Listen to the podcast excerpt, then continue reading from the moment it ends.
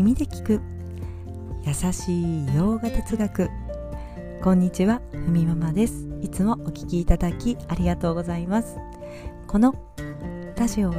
耳で洋画哲学を聞いて日常に生かしていこうというラジオです。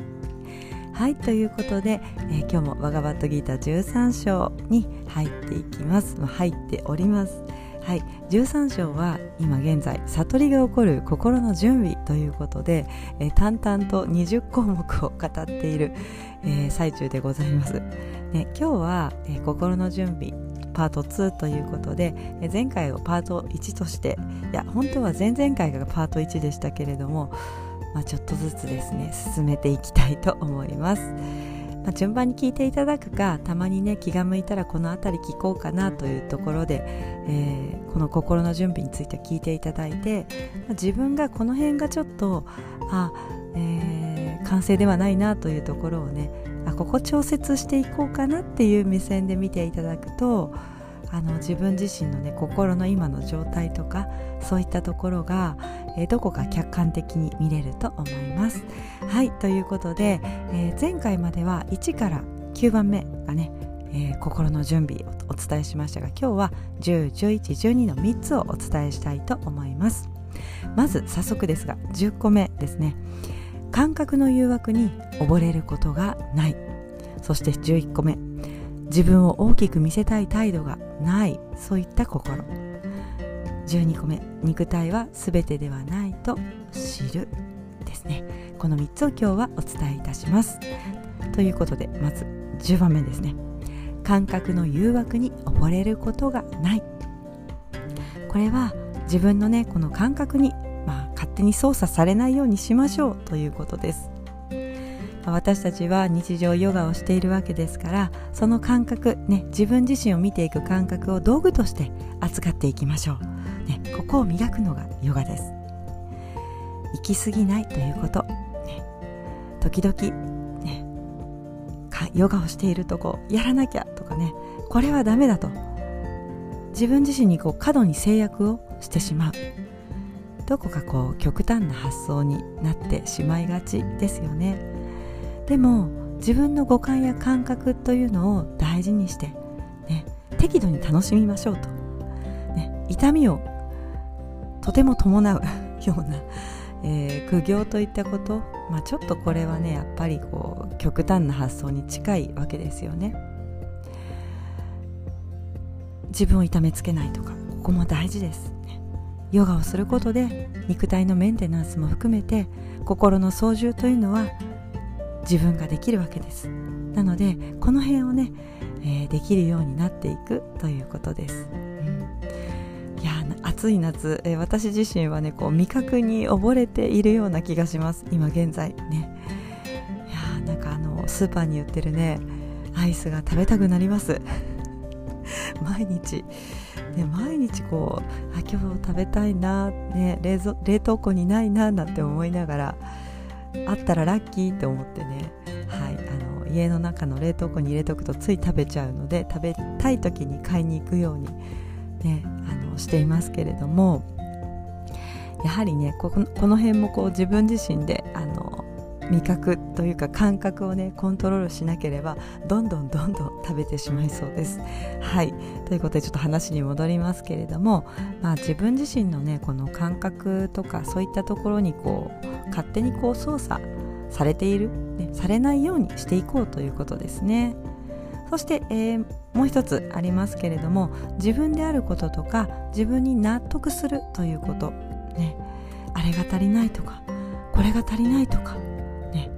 いやあれがあれば絶対幸せになれるに違いないそういった気持ちは別に持ってはいけないとヨガ哲学では言いません。持ってはいいけど何かをないがしろにしてまで手に入れようとしてしまう。これは執着ですね。この執着っていうのは自分に納得していないことから来ているわけです。こうなんとかねあのうん。こういった思いをこううまくね自分自身で少しこう切り離しながら、ね、切り離そうとすると余計くっつきそうなので くっつき執着にねが強くなるのであまあまあ自分がね必要な時には、まあ、必ずやってくると、ねまあ、やってこないものは自分には縁がなかったんだなって言ったようなスタンスでちょっと自分自身をね、えー、話してみるというかその気持ちはちょっとこう外に置きながら あやってきたらラッキー、私に今必要だったというふうにね思うようにしていくといいですよね。はいということで11番目にいきます。自分を大きく見せたい態度がない心、ね、心のレベルでも言葉のレベルでも態度のレベルでもねあります、ね、心のレベルで言うなら、ね、褒めさせたい。誰かにこう言ってもらいたいとかね、えー、どこかでこう褒めさせてやろうみたいなね。にあの言葉のレベルさっきももう言ってしまいましたがすごいって言ってほしいとかねあの誰かにこう言葉として自分に伝えてほしい、ね、そして態度のレベル。私のこと見たらちょっとこう敬ってみたいな。お辞儀してねお辞儀って言ったらもうなんかこう日本のね昔話にあるようなこう大名が通る時のようなね感じですけれども、まあ、こんな風にねえー、実はこうバガバットギーターの中でもあのいくつかの、ね、3つの言葉で、えー、この部分が表現されています。例えば心のレベルだとアマーニットバンとか言葉のレベルはアナハンカーラ、ね、態度のレベルはアダンビットバンといったように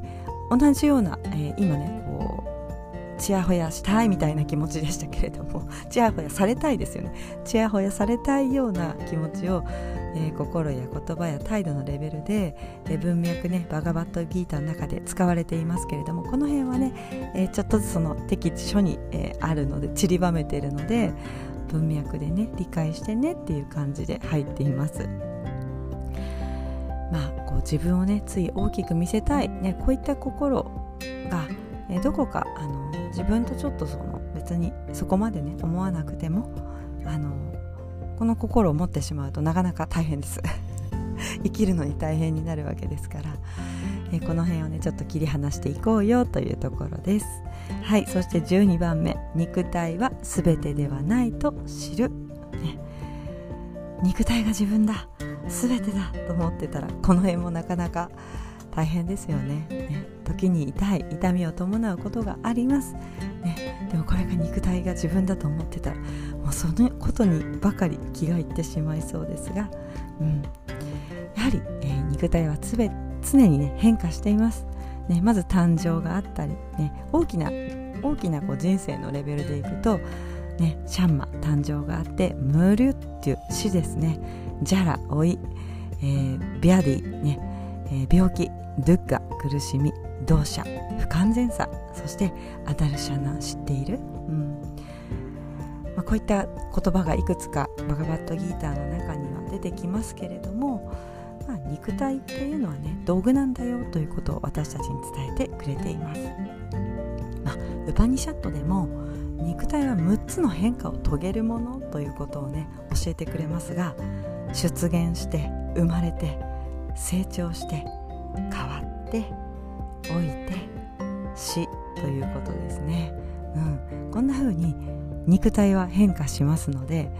まあそこにねこうそれが自分だと思ってしまうとやはり気持ちが大変なわけですよね。肉体が全てではないんだよということを心のどこかでね、えー、理解しておこうという私自身振り返ればねこの変化がすごく小さな頃から怖かったなと思っています。今でも覚えているくらいですよね。うん。まあ、子供時代からずっと同じだと変化はしないと思って生きてましたのでなかなか変化が怖かった人間です。ででもこうバガバットギーターをね読み進めながらあそういやいやそうだよなと、ね、どこか腑に落ちるところがありました。年齢を重ねてねここは経験も重ねているからだというところですが、まあ、ヨガ哲学もこのね経験を重ねることによって、え徐々にねあの興味が湧く方と、はい、あの全くここに興味が湧かない方がいるということです。でギーターの7章でもねヨガの哲学に来るのは稀だよということが 言われていましたけれども、うん、でもこの辺を知ることですごくねあの私自身ヨガをしながら、ヨガ哲学であなるほどなとね納得する部分が、え、どんどんどんどんねあの増えていくというか理解も深まるなと感じていますのでやはりねギターの教えは常にそばに置いときたいなと思っております。はいそれでは今日はこんなところで途中ちょっと音声が小さくなりましたが失礼いたしました。では今日一日も皆様にとって素敵な一日になりますように。耳で聞く優しい洋画哲学ふみめまラジオご清聴ありがとうございました。ナマステ。